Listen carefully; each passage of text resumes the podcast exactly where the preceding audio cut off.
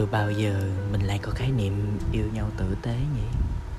Mình nghĩ mọi việc đều nên phải tử tế với nhau, kể cả việc rời đi.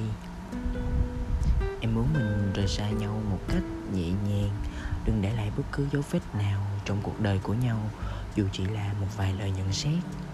Em và anh sẽ im lặng khi nghe người khác vô tình nhắc tên nhau trong cuộc trò chuyện. Em vẫn sẽ cố gắng tránh né những câu hỏi của người yêu mới về anh, về mối quan hệ trước kia của tụi mình. Và em mong anh cũng sẽ như vậy. Chúng ta sẽ còn lại những câu chuyện ở một miền ký ức nào đó, nơi mà chỉ có chiếc chìa khóa của tạo hóa mới có thể mở ra được.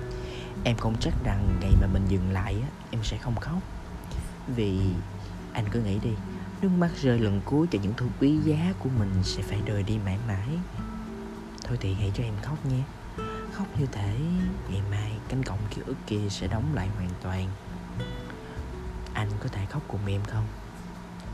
Anh biết tại sao em lại đề nghị như thế không?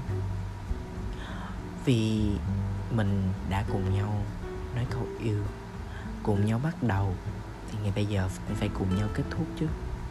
Để sau này á, có bước trên một con phố cũ hay đang ở một quán trà sữa thân quen nào đó cũng đỡ phải chạnh lòng. Nên thôi, khi chúng mình còn yêu nhau hãy yêu nhau tha thiết mặn nồng và nồng nhiệt nhất và ra đi. Ra đi phải thật tử tế.